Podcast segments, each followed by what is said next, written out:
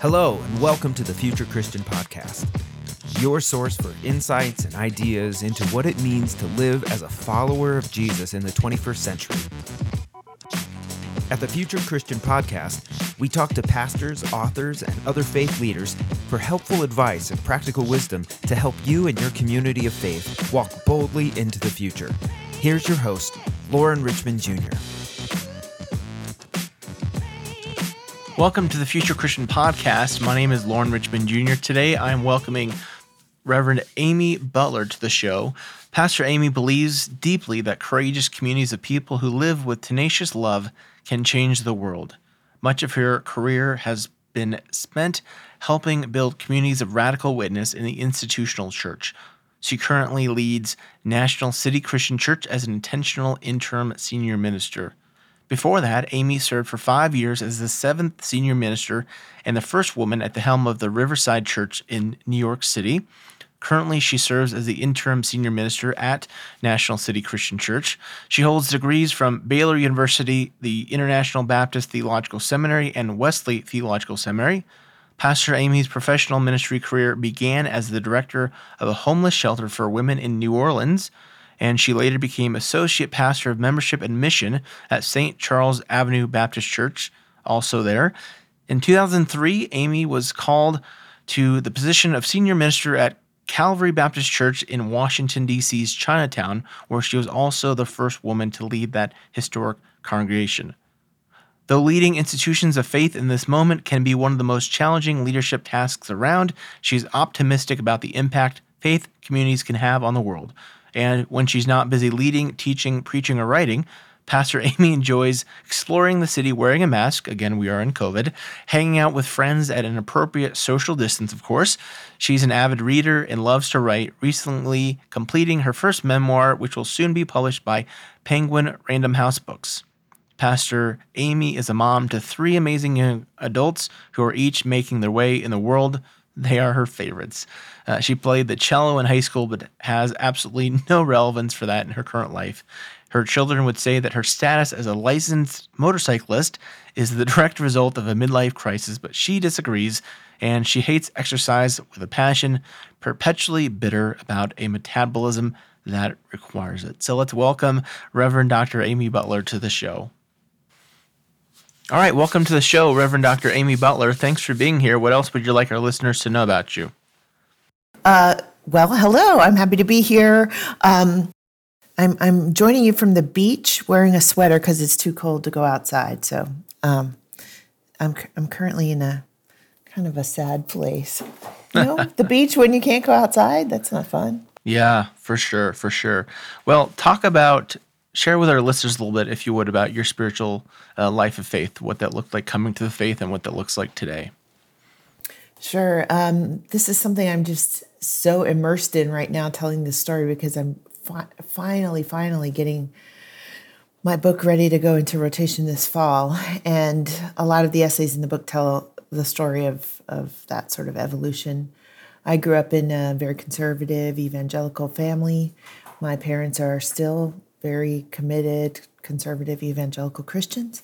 I'm the oldest of five, and I I set out to go to Wheaton College and marry a pastor. Um, you know that was my plan, and then I didn't get in to Wheaton, which I always say, you know, they they must always be like dodged a bullet. Um, and then I um, I went to Baylor University instead, and took some classes in in theology and just started the process that so many of us have gone through of sort of dismantling what it is we always believed and rebuilding a different kind of faith. For me, that included um, answering a vocation myself to become a minister, but also jumping right in two feet into the mainline church, into liturgy, into um, sort of rebuilding a theology that informs how I try to live in the world. So that's it in a in a nutshell. I um, got married very young before I went to seminary. Went to seminary, had three children. Couldn't find a job in the church. Ran a homeless shelter. Um, so many experiences there. impacted my faith, most especially the nuns whom I worked with. And they taught me about spiritual practice. And um, I feel like I've been learning and changing ever since then. What are some spiritual practices that you learned from them? Um, they were they were so wonderful. They had spiritual practices, um, anything from you know morning prayer to sitting down for dinner together, and um, creating a rhythm is one of the things they they taught me was so important. Being in community is another thing that they taught me that um, is so critically important. Uh, for me, you know, I need structure, so I have a spiritual director, I have a therapist. Um, I spend every morning uh, sort of getting ready for the day. Usually, my reading has um, is related to poetry in some way, shape, or form, and um, I so I try to keep that rhythm as as I'm going through the week, and then a lot of my like devotional scripture work comes from sermon preparation. I think a lot of pastors have that experience. Yeah. I don't know if you heard this uh, growing up, Amy, but uh, I grew up in conservative circles too. And I remember I was always told like sermon prep and such like that needed to be separate from your quote unquote personal devotion time. And for me, it was always one and the same. Like studying for a sermon was uh, very spiritual. It, it was helpful for me in my spiritual life. It wasn't just an academic exercise. Absolutely. And actually, I'm so happy to hear you say that because the same has been true for me. And that's a little teeny microcosm of how my overall understanding of faith has changed. You know, I grew up in youth group where it was 30 minutes in the morning, quiet time. You had to have a prayer journal. You had to keep track, you know, did God answer the prayer when, how, you know. And letting go of that has been so freeing freeing to encounter God in so many different ways. Mm-hmm. Mm-hmm. Yeah, I think that's one of the um, that's one of the things that I've appreciated most about a more expansive uh, Christianity is the freedom to not just be limited in the ways that you encounter or can potentially encounter God. I guess. Yes. Yes. Yeah, we uh, we we like rules well, I I'll speak for myself. I like rules and lists, and um, I'm a big rule follower, oldest child, you know. So um, give me the rules, and I will follow them. And I've ironically spent most of my adult life breaking all the rules. so you have, and I'm gonna I'm gonna throw this on you here. Uh, I guess I warned you this was gonna happen. What tradition of Baptist uh, is? Do I understand that right? Did you grow up mm-hmm. in?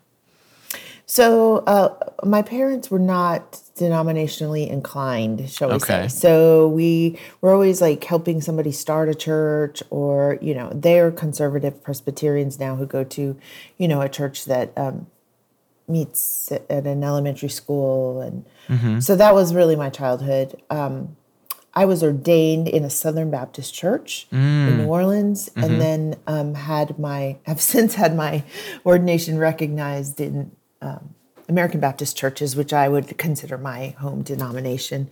Ironically, you know, now I'm pastoring the, the National Church of Disciples of Christ, an amazing denomination um, who have recognized my ordination as well. So, um, yeah, I'm actually ordained in the D- Disciples of Christ, so we'll give a shout out to my colleagues in the Christian Church Disciples of Christ. All right, I but, love that denomination. You yeah. guys are you guys are small enough to be agile, and I love that about it. Yeah, but I do have a couple colleagues I worked with in uh, CPE who are American Baptists, so I'm great. I'm uh, growing a fondness for them too, for y'all too. So we're basically the same. You just have communion more often. Yeah, yeah, we like our communion. That's for sure. Well, uh, I wanted to just, I just kind of wanted to talk to you to share and to hear some of your wisdom and experience and insights uh, from your years of ministry. And one of the things that I thought was interesting you had on your website is that you've been the first woman, excuse me, the first woman to serve at three car, and I can't say this. You've been the first wo- woman to serve at three congregations at youth. What man? I can't say this. You know what I'm trying to say. Can you talk more about some of the challenges you faced as the first woman to serve at those congregations, and some of the challenges that still need to be addressed? Ooh, that's a big topic. Um, so I did not set out to uh, be a feminist rule breaker. I was just trying to f- follow my call and um, my conviction that God had called me to uh, pastor and lead congregations. Um, that said, I, as you said, have found myself being the first woman in a lot of important places. And I was the first woman at, at Calvary. I was the first woman at Riverside. I'm the first woman at National City. And um, I just remember when I came to Calvary, the Washington Post called me and wanted an interview, you know, first woman at this mm-hmm. historic church. And a friend of mine who works in PR said, you know, now is your moment. You get to decide what you want to stand for. Like, mm. do you want your ministry to be about being the first woman everywhere you go? Or do you want your ministry to be about something else? And I decided really something else, you know, like I am going to create communities that reflect sort of the radical gospel. That said, um, it's important that I'm a woman, and I, I'm I'm coming to I have come to understand that in ways I didn't before I went to Riverside, in particular.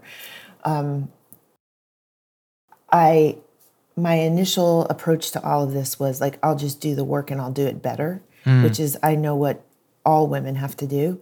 Um, but then like at Calvary, I'd have little girls coming up to me and saying, uh, Pastor Amy, could I borrow one of your stills because I, I want to be a pastor for Halloween?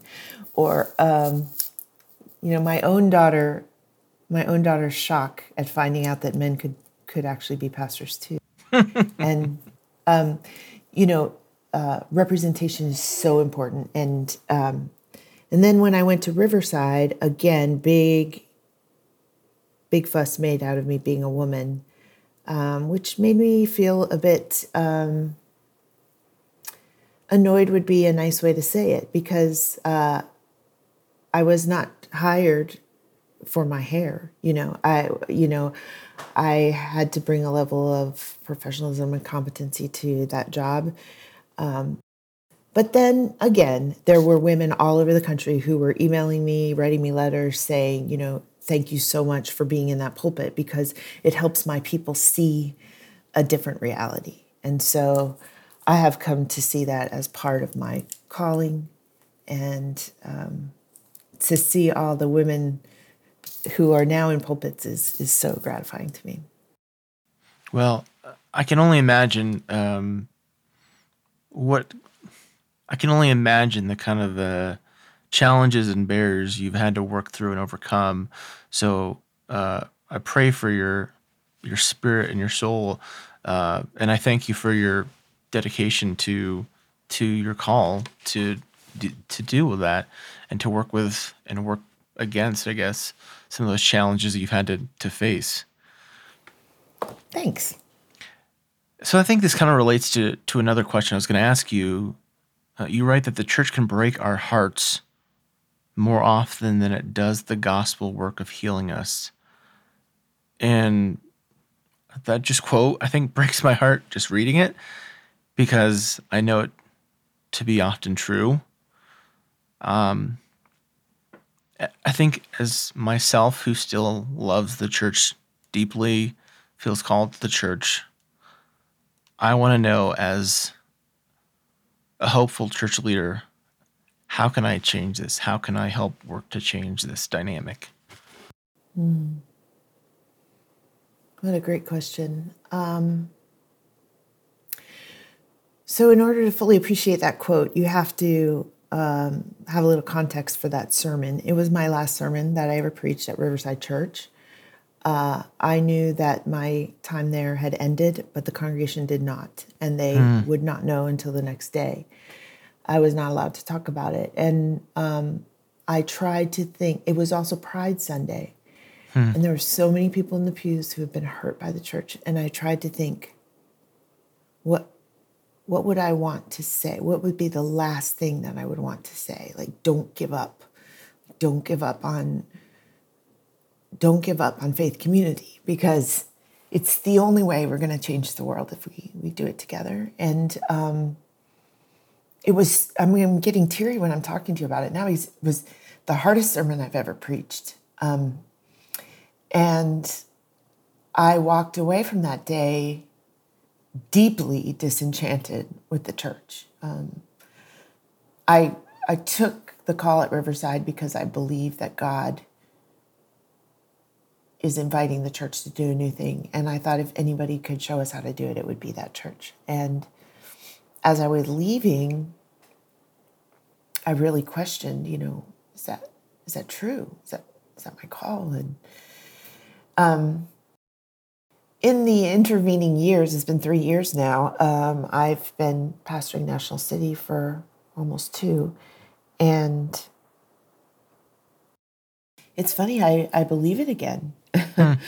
I believe it again. Um, and this congregation in particular has um, sort of loved me back to life. And I see in them, you know, this sort of openness to change, like, um, ability to welcome whatever God's Spirit is calling them to be, t- t- uh, keeping each other accountable, telling the truth, um, allowing for vulnerability, and um, and so I'm, I still believe it, even even with all the hurt, I still believe it, and I know a lot of you do too, and so. Um, I think it's incumbent upon people who lead the church, people like you and me, to create communities that are accountable and that um, are living their faith in a in a out loud in a community.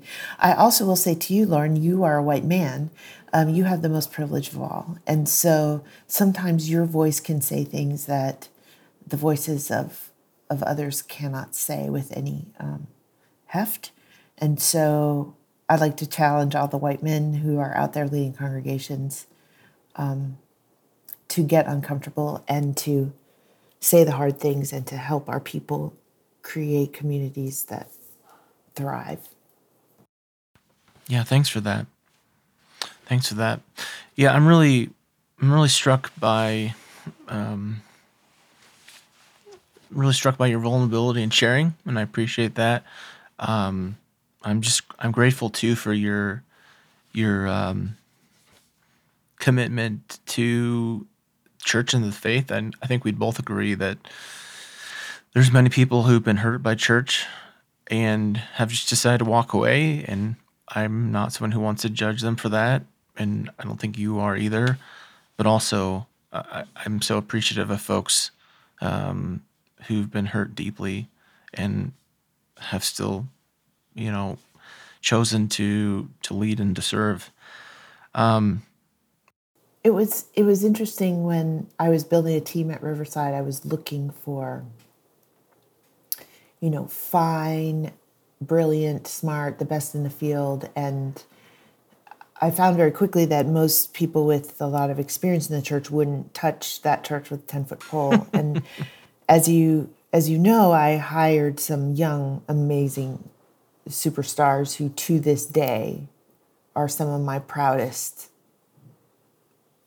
relationships and um, accomplishments as a leader to have brought those young leaders into um, that position of prominence. But I will say that what I found is that so many of you, young, talented, amazing people who feel called to change the world, are leaving the church and are creating opportunities for faith community and world transformation outside the church. And that, you know, has sort of led me to where I am today with my um, building, beginning and building invested faith.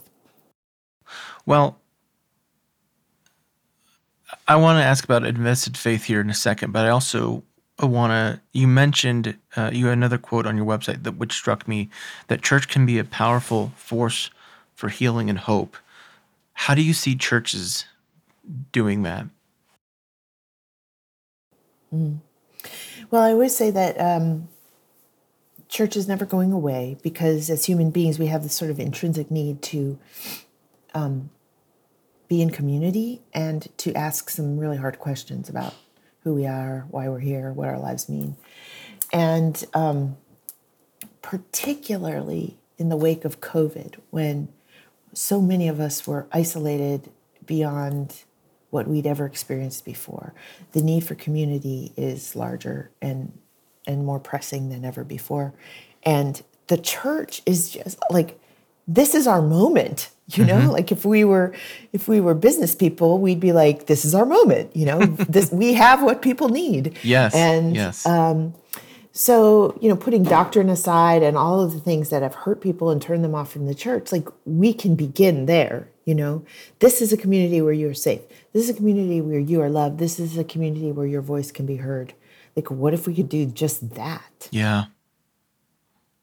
Yeah. I think that's what that's been what's most been compelling to me is this per, I hope it's not mistaken, but this internal belief that we do have the message that the world needs to hear, and um, I want to get it to people, but it's hard. It's hard. Um, so one of the ways, and you you mentioned this, that you're trying to lead is with this organization called Invested Faith. Can you talk more about that and what are its aims? Yes. Um, thank you for asking me about that. This began in 2019 as I was sort of um, in the wake of leaving Riverside. I was, you know, spinning and I had a lot more time to think about some of the larger questions that so many of us think about, mm-hmm. which is, you know, the church is in decline. So, what does that mean? Does it really mean that you and I are called to spend all of our time and energy at committee meetings trying to figure out how to fix the roof. um, yeah. I suspect that that's not the case. So I started wondering. And then that fall, I read an article in The Guardian which said that religious institutions in the United States hold more assets than Microsoft, Apple, and Google combined. Wow trillions and trillions and trillions of dollars. Wow. And it makes sense, right? Because the church was like fundamental to our societal structure of most of the 20th century. Yeah. And having been the pastor of historic congregations that become targets of developers when the theology of scarcity leads them to obsess about the roof, um, I started thinking like when these assets are lost, like when that little church in Pennsylvania locks the door and walks away, they are gone forever. Yeah. They're gone forever. So, what could we do to create a space that is a hopeful investment for congregations and institutions that are closing?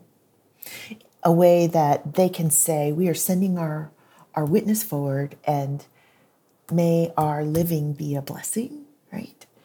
And then turn around and empower those of you who are out in the world um, creating these new ways of being followers of Jesus in the world. Yeah.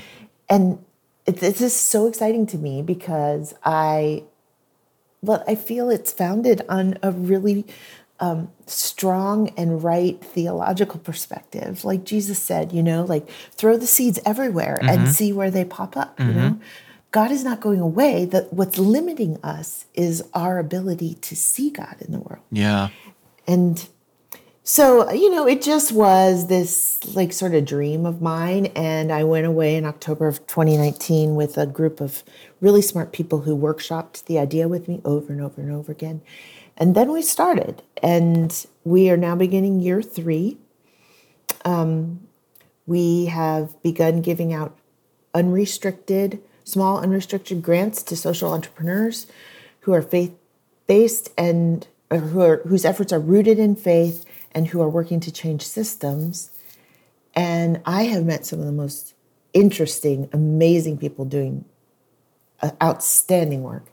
And now, in this year, we're moving into the phase where it's time for us to begin building the fund in earnest. Mm-hmm. Our um, the money that we're giving away has been given by so many of you individuals who sort of hear this idea and are like, hey, maybe this could happen. now we need to talk to institutions that are dying, denominations, churches, schools, uh, places that do not want to walk away and close the door and have their living and their witness be forgotten. There's a lot of neat opportunities uh, I'm hearing in there because I imagine uh, invested faith gets into the areas of uh, impact investing, uh, social entre- entrepreneurial grants, those kind of things. Yes. Well, um, interestingly enough, we are um, a fund. We're not a nonprofit. We're a fund Okay. that is held. It's, it's a donor advised fund that is held at a company called Impact Assets. Okay. Impact Assets builds funds for people who have a lot of money and want to use it and invest it in a way that is is healing and hopeful. So they are building a fund for us. So like you could give us a million dollars, you would give it to Impact Assets and they would put it in our fund. Um, and and so we our grants go to social entrepreneurs who meet three criteria. Their efforts are one, rooted in faith. Two, they're changing systems. Like it's not just like they're, you know, starting a food pantry, which is excellent work, of course, but um, doing efforts that are um, changing changing systems. And then third, that they're building financial models that are different, that are self-sustainable. So like it's my conviction that um, our our current model of philanthropy where uh, nonprofits just ask for money all the time is not sustainable. Yeah. We're gonna have to create um, organizations and businesses that do well while doing good. Yeah, we both seem to have some some uh, external activities happening around us right now. I'm so sorry. Do you want to say that again? Do you want to do that again? No, Because- it's fine. It's I'm- fine. okay. Um, I'm I'm appreciative of your uh, your fund here because there's two things I want to uh, uh, observe at least. Is a I think it's interesting that it's not a nonprofit um, because I, I think this is my opinion. You may not agree, uh, but I think too often we what am I trying to say? Like there are other ways of doing good in the world besides just being a nonprofit. And like you say, when you're just a nonprofit, I mean, uh, you're you're essentially just constantly chasing money in some ways. So I really think it's uh, I really like some of those models you're you're building here of sustainability in funding uh, to produce good work for people. I, you know, the theology underlying all this, Lauren, is a theology of abundance. Yeah. And the church has been, long been lacking in this. Yeah. And, you know, I don't blame us. I mean, we're steering institutions that are are in decline and will not survive in our current model.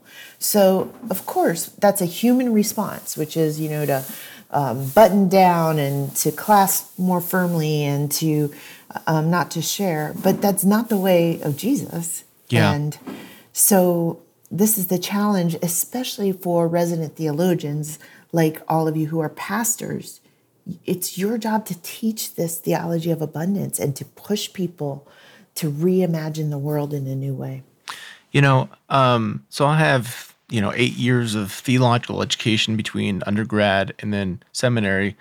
And I'm almost done, hopefully this spring, with an MBA that I started because I wanted to be better equipped to lead in the church. And the thing that I've come out with is perhaps more disparaging of capitalism than I came in. But I, I'm going to make a point here uh, t- to you is uh, to your point is that um, I think you know too often we we look at at these systems as being um, as being incalculable and, and unable to to advance the common good. And I think there are some good things that that can come out of uh, of this stuff. And I think um, it's so great to see uh, you leading and you building opportunities here. Thanks. I mean, I I really have to credit so many people who've taught me along the way, including um, one of my colleagues, Todd Adams, who is now the president and CEO of your pension fund. Uh, yes. He was a young pastor along with me, and he always said to me, talk about money, Amy. Like we we need to talk about money. Like this is part of our lives, and if we don't apply our faith to this, we are do not doing our people um, a good service. And so he taught me not to be afraid. Yeah, I think I was thinking that theology of scarcity, which you mentioned, how in many ways economics is really like this the study of scarcity. And it's been my observation that so much of scarcity is manufactured. Yes. And how that contrasts with the abundance that we read about in scripture. Yes. But it's scary, right? I mean, we just preached the passage in Luke where Jesus calls his disciples and you know they laid down everything and followed him and mm-hmm. because they believed in sort of this idea of God's got this God has a world of thriving in abundance for all of us let's go and like what would it take for us to get to the the church to that place right yeah well how about this then? As a good social entrepreneur perhaps you might have this in in in hand. Give me a good elevator pitch for invested faith uh, if you're talking to if you're talking to a pastor or a church uh, right now. Okay so i would say that invested faith is a fund that receives the assets of christian institutions at the end of their life cycles and redistributes them in small unrestricted grants to social entrepreneurs who are changing the world that's the that's it in a nutshell. And you can see on our website, which is investedfaith.org, um, the kind of people who this money is going to. It's like Leah Lonsberry, who started a bakery in Atlanta called Just Bakery. They employ new Americans, they teach them job skills and English, and they get them settled and working uh, jobs that are sustainable and can support their families. There is um, Andre Brown, who is um, an actor in LA who is almost finished producing and editing a documentary film about what it means to be an LGBTQ person in the black church. His father's pastor, his grandfather's pastor, and we have so m- many documentaries and shows about what it means to be a white LGBTQ Christian in the church, but what about the black experience? So he's doing that. Um, we have Alicia Gordon in Harlem who's working with um, Black uh, single mothers who is helping them get that last sort of um, class that they need to start the business they've always dreamed of. These people will inspire you to know and see again that God's work is ongoing in the world. It's just like sometimes we're sitting inside in the pews, like closing our eyes and missing. We're missing. We're missing it. Yeah, I was in a I was in a so, social entrepreneurship group with Andre, and then I think another uh, uh, person you've you've you've gotten, and they have some great work. Uh, and I saw little trailer for Andre's video uh, for his documentary. It's quite good. It's quite good. Um, yeah. So. So I guess there's multiple ways in that churches can participate. It's obviously a closing of a church and the, and the property's getting sold. I imagine it's uh, you know you have endowments you're looking to make. They can give a contribution to. Um, I imagine folks can make a regular contribution to Invested Faith too. So three ways. First, um, if you're an individual who cares about the future of the church and really believes that God is showing up in these places that we can't quite predict, and you want to direct your resources to a place that is going to give them with a sense of abundance, uh, you can easily give uh, regular and generous gifts, personal, non um, uh, tax deductible gifts to Invested Faith. Easy to give on the website. Secondly, there are many churches and institutions who are not dying, who have foundations that they don't know what to do with. Mm-hmm. Right. So little pots of money that like we want to be impactful in the world, but we don't know how. So of course, those folks can come on and match the grants that we're giving to these social entrepreneurs. And that we've just had our first one which is really really exciting. Yeah. You know a church foundation looks on the website and says that person is doing something we really care about. We're going to match that grant. And then the third thing is, of course, let us help you create um, a sense of legacy for your institution that your assets will be funding, actively funding the future of God's work in the world. Yeah, yeah, all good stuff here. Well, let me ask you one more question uh, before we take a break. Uh, and this is perhaps more from my own learning um, than anything, but you said on your website that you're fascinated by the question, and I'm I'm fascinated to hear your answer here. What does it take to build a community that can change the world? As someone who cares deeply about the church myself, I want to hear if you've gotten any traction there, any thoughts there to that question. Hmm. Well, my experience as a pastor in trying to do that has always included one important quality, and that is the quality of discomfort. Um, I think any formational faith community's job is to make us uncomfortable with the way things are so that we can think about how they should change. And, you know, that has not always made me the most popular person. yeah. Um, but when we have communities that will like that will agree to raise the level of discomfort mm-hmm. and have the hard conversations and challenge each other to to change that's how we change the world absolutely positively and i always think of the church too as sort of like the practice place for what we do in the world mm. like what we do with each other we're what we're building here is what we want to see replicated in the world and so, if what your church is building is not what you want to see replicated in the world, you need to find another church.